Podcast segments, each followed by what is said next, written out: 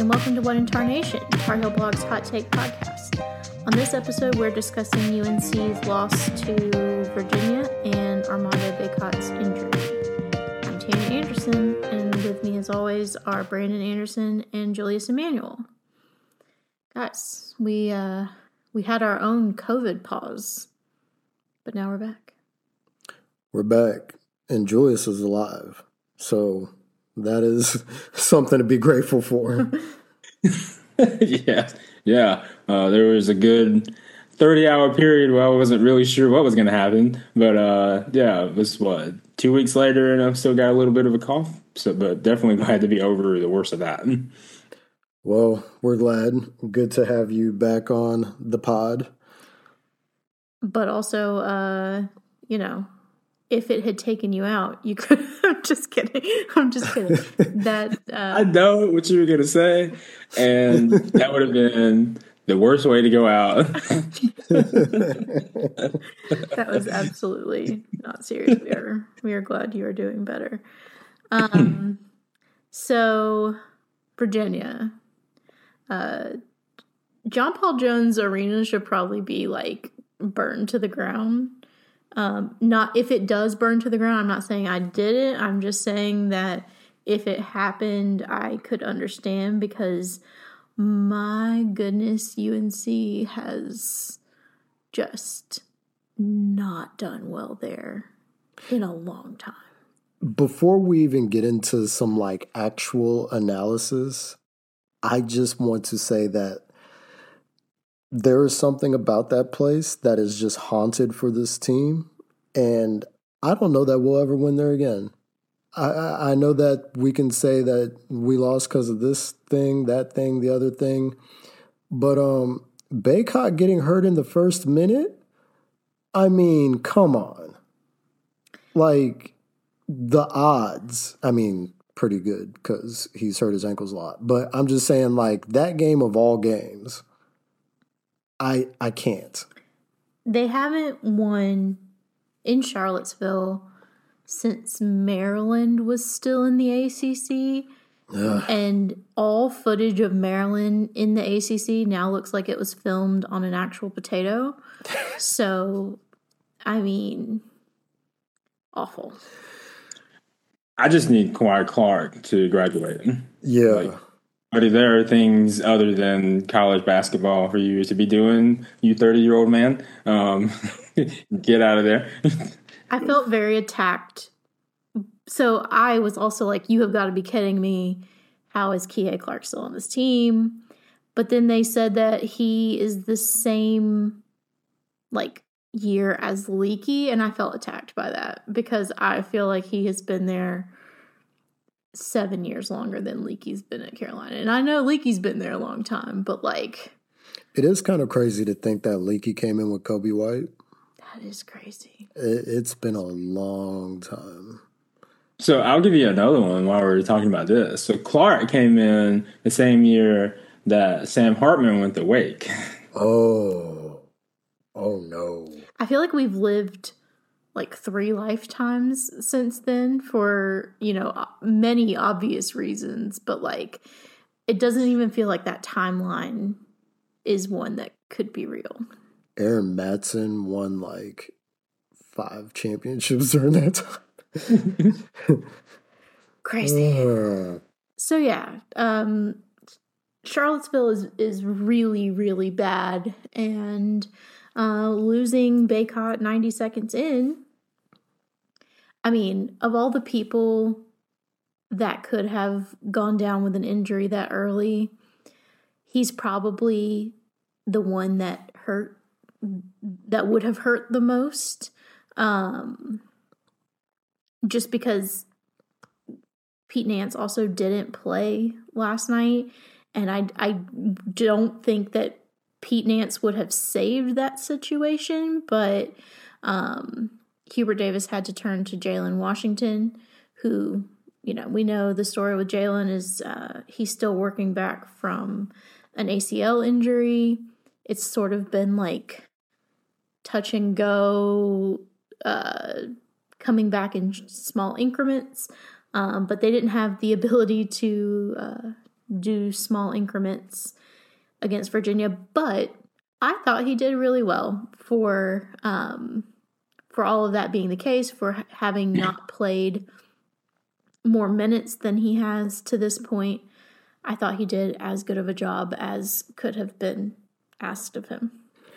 Yeah, um, he was really good. He had 12 points in the first half. Um, just he he just looked really good and natural around the rim. He had some jumpers. Um, I think there was a baseline jumper that he hit, and I was just like, "Oh, okay." I remember hearing that he had that in him, and uh, we just hadn't seen it yet. Um, I feel like him being available for more minutes than he had been getting was big because I think where Bacot and really Nance too being out really hurt is I mean Virginia's not a big team this year. And usually they have like Jack Salt or somebody like that that's able to pull down boards for them. But really their rebounding's been pretty mid. Um, as evidenced by the fact that UNC uh, narrowly lost the rebounding margins. Yeah. Um, even without Bacot. Yeah.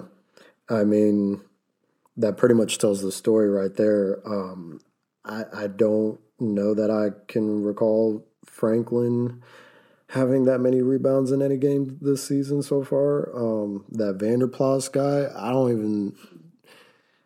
I just.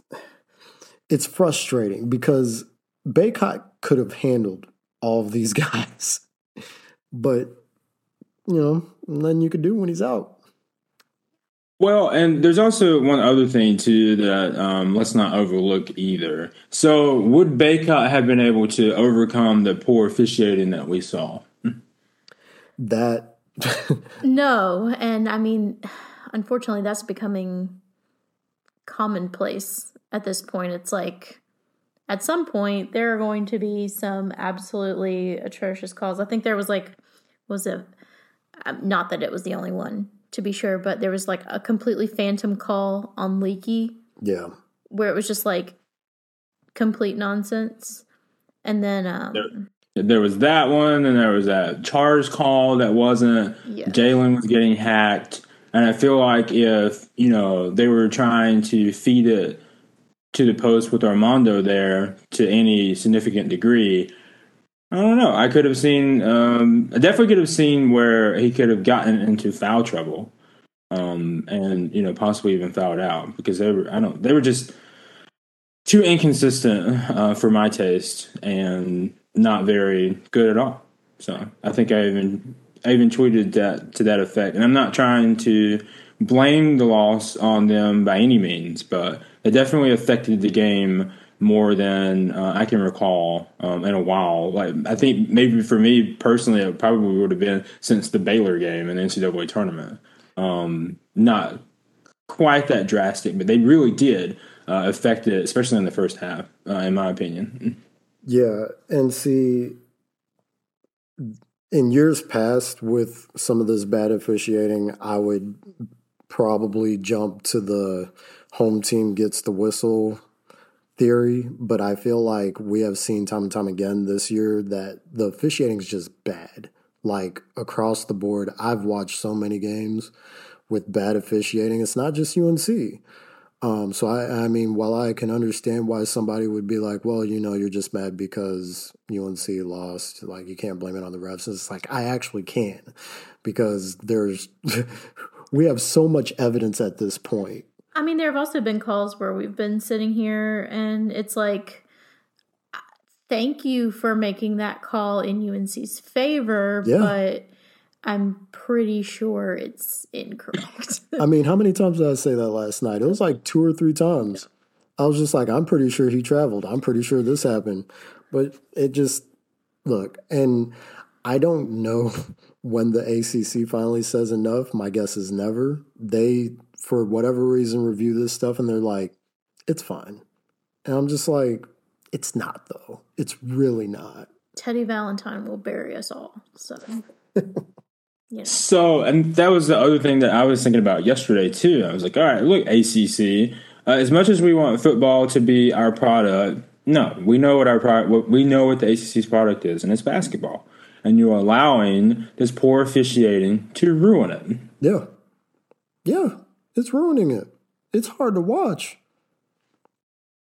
Like, so I just don't understand. I just I don't understand. You know how any rational person could look at that and go, Okay, cool. Yeah. Um, no, you've got to put all your resources into the thing um, that's your best, and you know that's basketball. And uh, I just don't know what they're doing. No.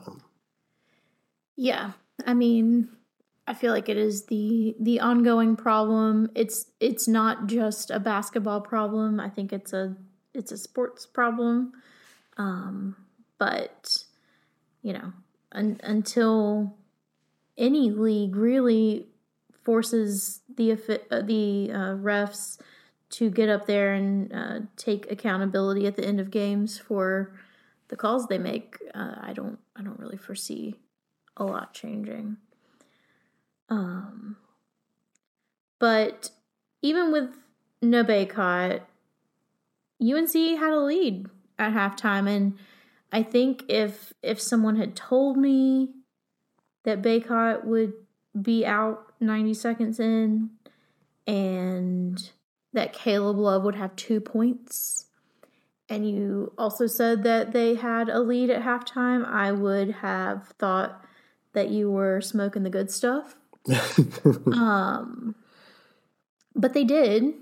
It just uh, it real the the wheels fell off in the second half. Yeah, and I feel like I would have to go back and watch the game to pinpoint exactly what. Like, I feel like I remember it just getting a little sloppy. Um, I think that's a fair assessment. Um, there was just a stretch where I feel like UNC couldn't buy a bucket.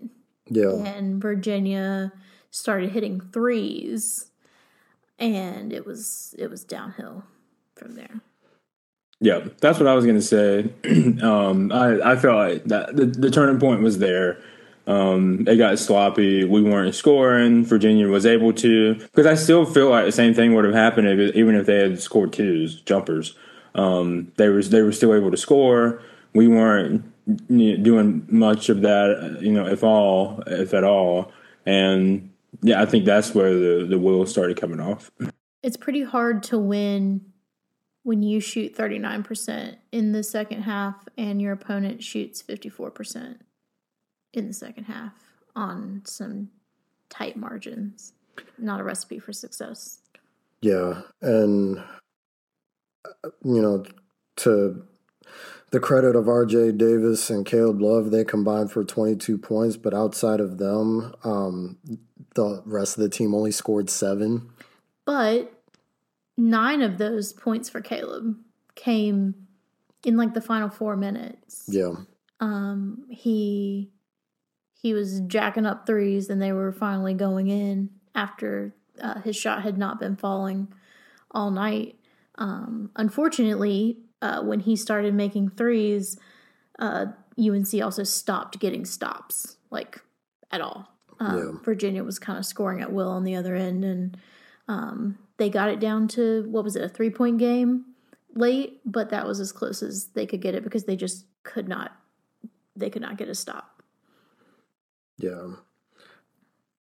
And so I feel like, you know, even with Caleb hitting, finally hitting his threes there at the end, I don't think that that should make up for some of the questionable shot selection um, that we saw. You know, really in the first half. I don't. I don't think that that should make up for it, and it will for a lot of people. Um, you know, I've I've seen it. Like, oh, well, Caleb was the only person, the only reason that we were in the game, kind of thing. And I'm like, yeah, but at times he was the reason for some of the swings that we had to. Um, I, you know, a middleman, somewhere in the middle, I think would be a better point for the team versus this seesaw that we often see. he had a very typical game for himself um, when looking at the rest of the season. I I still can't figure out what's going on there. I mean, I I, I think they even said at near the beginning of the broadcast that Caleb was talking about how he's been letting the game come to, or he's trying to let the game come to him more and things like that. But I would beg to differ if you are shooting 13 field goal attempts. And I think in the last game, it was somewhere in the ballpark of 16. I don't know that the game is coming to you that frequently, my guy. I don't even have a I don't even have a problem with the 13. I have a problem with the 9. Yeah. 9 of them from 3. Yeah. And the only 3 that went in were those in the final stretch there where it was like desperation attempts. Yeah, and so for at least for me, I do agree with them to an extent when they, or you know, when they're when he's talking about letting the uh, game come to him, only if he's driving. Yeah. Yeah. If he's not, if he if he's driving, it's a totally different ball game. Even if he's missing them, if he's driving and not turning it over, I should add. Well, um, not driving into four people. Yeah, looking for a foul, seeking a foul, because like he's really good when he goes up strong and like when he's actually like getting into a lane that isn't a complete cluster. Like he that i remember writing about him when he was coming like it was like before his freshman season. And the one thing that i noticed in all the digging that i did was that he is really really good getting to the rim it's like what his offense should be based around. But we've just seen threes and jump sh- jumpers and jumpers and threes and jumpers. And i'm just like this this isn't your strength my guy. And that's not even a knock. It's just like you could have this production but be more efficient if you just did what you're good at. And i will say the first half of that game was probably the best like facilitating job I've seen out of him in quite some time. Yeah. He was finding his teammates. He had five assists in the game. Um that is a much better Caleb for the team as a whole than the one that's just like catch ball, shoot ball, catch ball, shoot ball. Um and I mean, I I understand that he feels like if he doesn't make one that he has to keep shooting because maybe the next one will go in. I don't know what has been going on that it's just like the numbers have fallen off a cliff from where they were last year. But at some point you have to re strategize almost. You have to adjust to, I mean, I think back to um, this season where Marcus Paige just like could not buy a three pointer anymore and how clearly frustrated he was by that. But I don't feel like that had as sweeping of a negative effect over the rest of the offense as Caleb's struggles have this season. And I think there's a lot to be said for um, how Paige handled that, how all of that went, because like he was, I mean, I can't imagine his numbers were better than Caleb's are right now and I even remember during that slump, um, this one of the announcers was was essentially joking that Paige knew that if he threw it up, UNC was going the the likelihood of UNC getting um, a second chance point off of it um, or points off of it was pretty good, right? Because there was going to be somebody there to, to catch it and put it back up, you know, even if he missed it, kind of thing. And like, I don't know if it's just the way that he shot it then and the way that Caleb is shooting it now, but it definitely does not roll off the rim when Caleb shoots it and misses it like that. Like it shoots like a dart into the opposing into the opposing team's hands, and it's a run out, and you know, like so. I don't know what's going on there. Are we using a different basketball? Do we need to like burn some sage around the rims? Like I don't, I don't know what's going on, but it is just it's different. Like I I can't explain it. Like I've never, I can't recall a player that uh, I cannot recall that happening to a player like that, like it does to Caleb, and it's almost every time he misses it. Yeah, and I mean, if you are going at the rim instead, you are more likely to at least give your team a chance to get those second chance points, which that was another part of Bacot being out. UNC only had four second chance points, just four. And you just, especially going against Virginia, you can't win like that. Yeah. You're, you're not going to win like that. Well, yeah, and I guess uh, the big positive here is we're talking about all these deficiencies that we had, and yet UNC had a lead in the game, and arguably should have still won. Yeah. Um. You know, I I don't know, but yeah, I mean, I definitely think that if this game had happened in a vacuum, it wouldn't be nearly as frustrating. I think it's the fact that it comes off of so many games the same. And you know i i don't think anybody wants caleb to figure it out more than caleb does. Um he he obviously takes a lot of pride in his game as he should. Um but he's just been kind of snake bitten this year. I mean obviously he has good games. He scores a lot in some games. Um, I think it's still the efficiency that is missing. I feel I felt like the last couple games before this one had been better in that regard. Um, I don't know how much of that is just uh, when the team wins, it's easier to kind of just be like, well, whatever happened, happened, and, and it's fine. Um, it, it could be some of that for sure. Um, I think it's also coincided with like Bacot suddenly being just like otherworldly again. Um, so not as much of the like spotlight was directly on Caleb's head, but I don't know. The team needs him to figure this out if they're going to be successful. And it's just gone on long enough that I don't think that anyone knows how to fix it at this point, including Caleb. I think one thing that had been helping him as of late is teams have started double teaming Bacot quite a bit in the paint. And whenever that happens, I mean, Bacot's a really good passer. So he's been able to kick it out to the perimeter.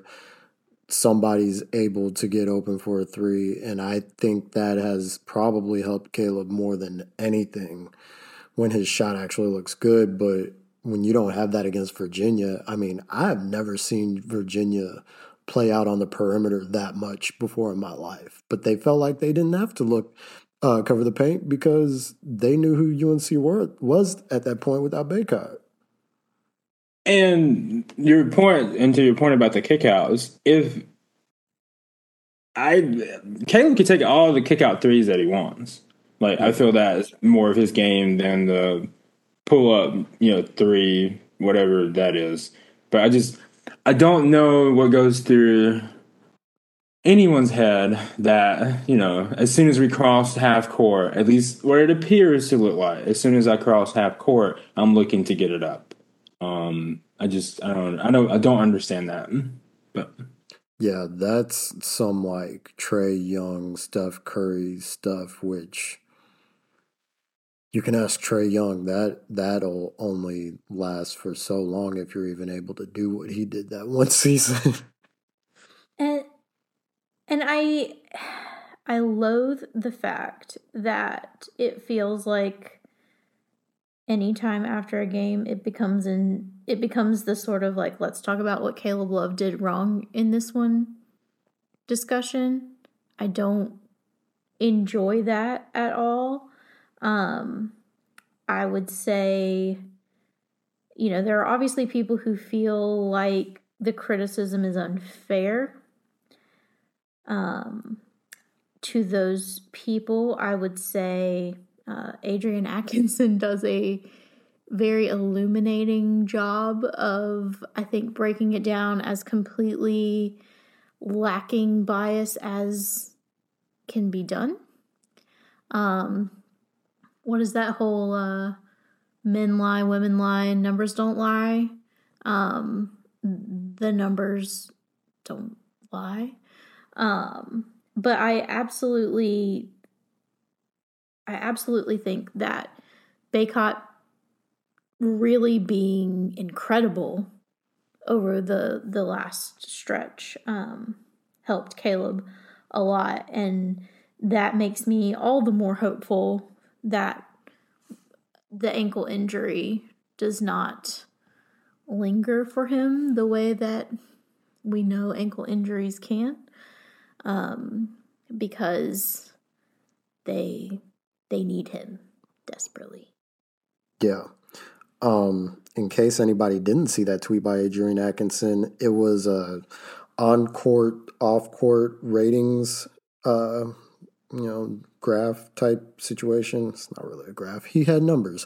Um, Bacot ranks, ranks highest on the team, 17.5. Uh, Caleb Love, second worst, negative 13.9.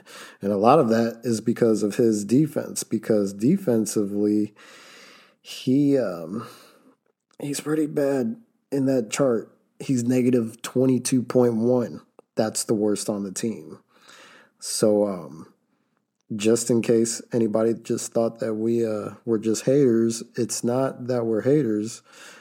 There's math to back it up, like Tanya said. Um, but you know, it's also the fact that this team is a three headed snake at, at, the end of the day. Like, the best three players are Bacot, Davis, and Love. And they really need all three to function properly to win. Um, it's not that RJ Davis hasn't had bad games. Uh, it's not that Bacot hasn't had bad games, even though I would argue his bad games look like some guys' good games. But Love's bad games have just been so glaring that it's concerning.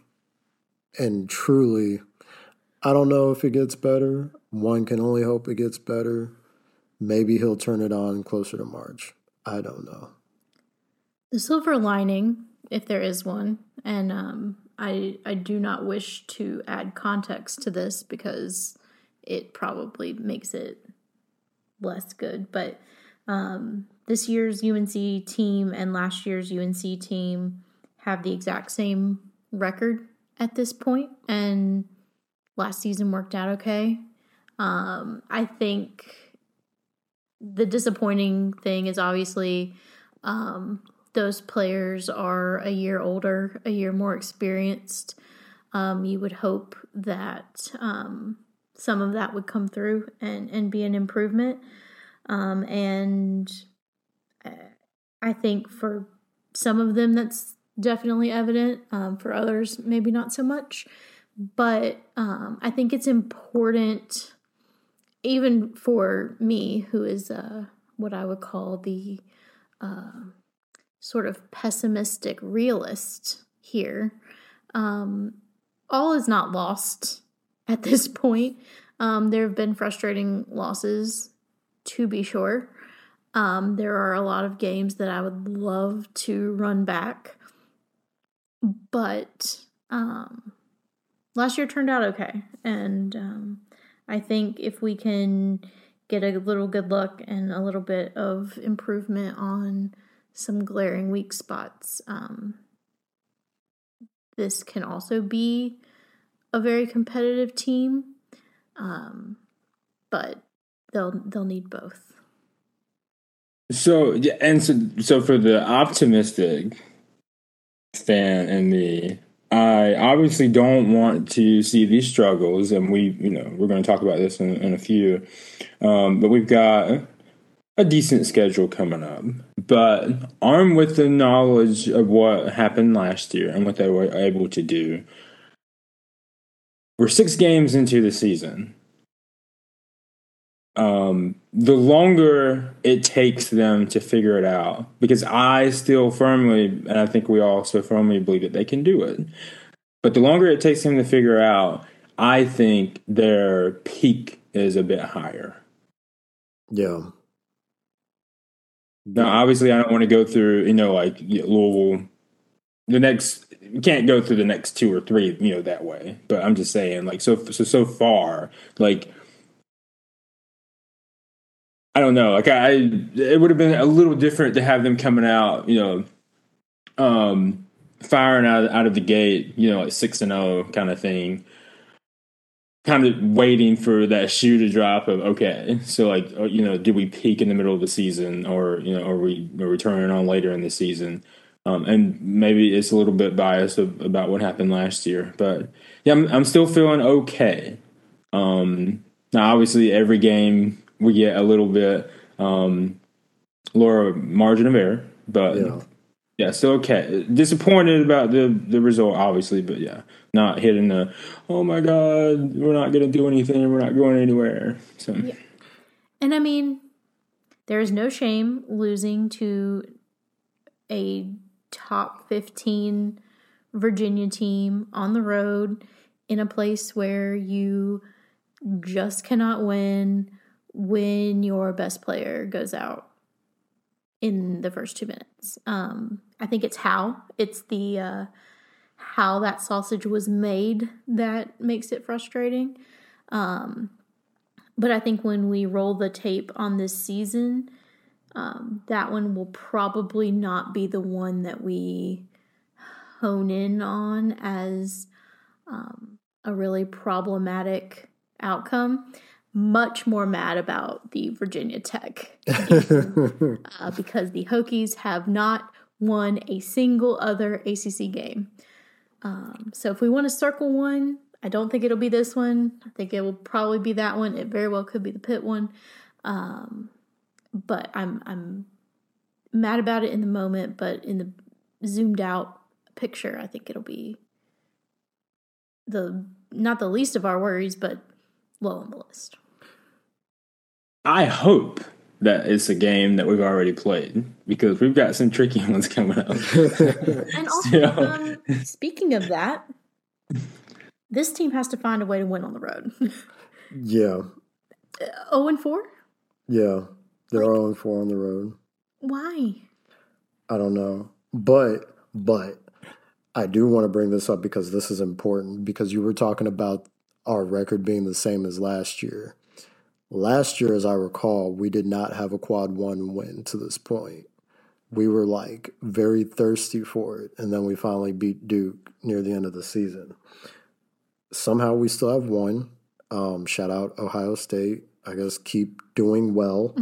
um, but the other part of that is we've played, and this could be out of or this could be out of date now because it said that it was updated January 10th. So could be an extra quad one game if you count Virginia.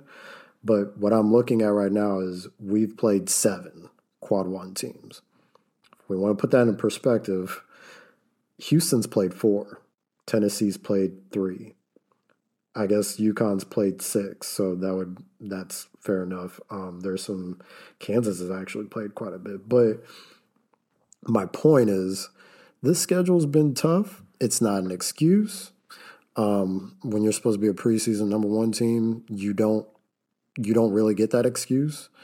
Um, but there's still the fact that it is a tough schedule regardless. And thankfully, we have not dropped a game against quad two, three, or four. That is certainly a silver lining. Um, they really have to just like rack them up for the rest of January. The schedule turns more favorable. Um, we were talking about this before the podcast. Um, I am in no way willing to um, jinx anything or uh, disrupt the vibes of the universe and, and say that um, they should win because that's that's tricky. Ter- I don't even know who this team should really beat at this point, other than they probably should beat Louisville because Louisville seems to be a bit of a trash fire. Um, but other than that, I, I don't know that I'm willing to put too much out there. But the schedule is probably as favorable as it's going to get for the next four games, and uh, they need to do something with that. You cannot afford to lose to Louisville. Like they, they lose to Louisville, it, it is a different kind of must-win game where it's not like you have to beat them so that you show this good win on your resume. You have to beat them because if you lose to them, it looks god awful to the selection committee and I, I, you just don't want to make them think any harder near the end of the season than they need to. But it's on the road. It's on the road, but also Louisville's so, been got to get Louisville's been bad at home, so it's just like you still have to beat a bad team. You don't have a choice. Something, something, unstoppable force, something, something, immovable object. Uh, we will we will find out on Saturday. And also, we're we appear to be everybody's get right game too. So yeah.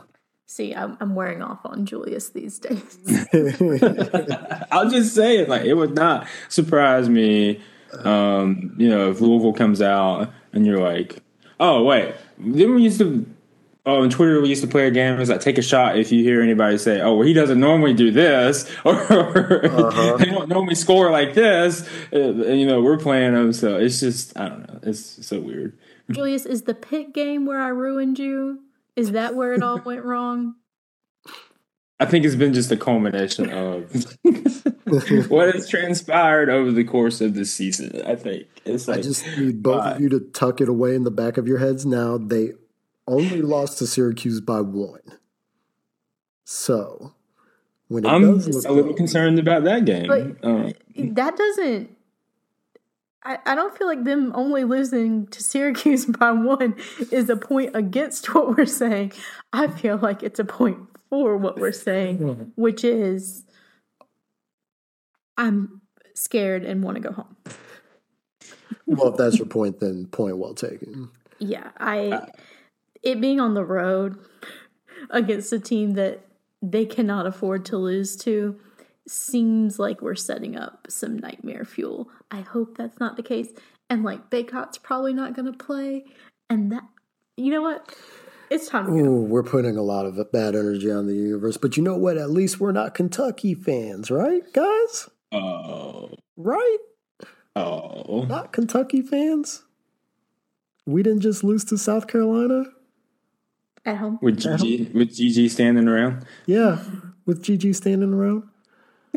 I mean, shout outs to him. He did a little better than I think I realized initially, but the I, uh, uh, I don't know. Sometimes I look at players that UNC missed out on, and I'm like, I'm both glad and not glad that you made your decisions. What was the team that he played against where he didn't score? Tennessee. It was probably Tennessee. Yeah. As much as I was um, upset in the moment that he was not coming to UNC, can you imagine him just not scoring against? Like, first of all, we've talked here about um, sort of uh, the reputation of UNC not necessarily developing players if a player like that came and had no, I'd have to light my phone on literal fire and burning in the street because. Well, and I was telling Julius, I just didn't feel like South Carolina knew how to use them, and I, I don't know if that's necessarily true or not. It was a very small sample size for me. Uh, that's really the first time that I've watched him on the college level, but what I saw, I was just like, I I don't know that y'all are utilizing this kid to his fullest potential. And I mean, I guess that's the risk you run when you decide that you want to. Um, we've seen it with other high profile players at other not so high profile schools. I'll just leave it at that. Well, we will all cross our fingers, hold our breath, light a candle, uh, burn some sage, make a sacrifice of something uh, to hope that the game Saturday goes well and that the subsequent games go well too. Um, but I feel like that's all we have for this one. We'll be back next week, barring uh, any more COVID popping up. And uh, hopefully, we have much brighter things to talk about. Would you like to tell the people where they can find you? Um, you can find me at THB Brandon. And you can find me at UNC underscore Tar Heel fan. I am at Tanya underscore underscore Anderson. Until next time, go heels. Go heels. Go heels.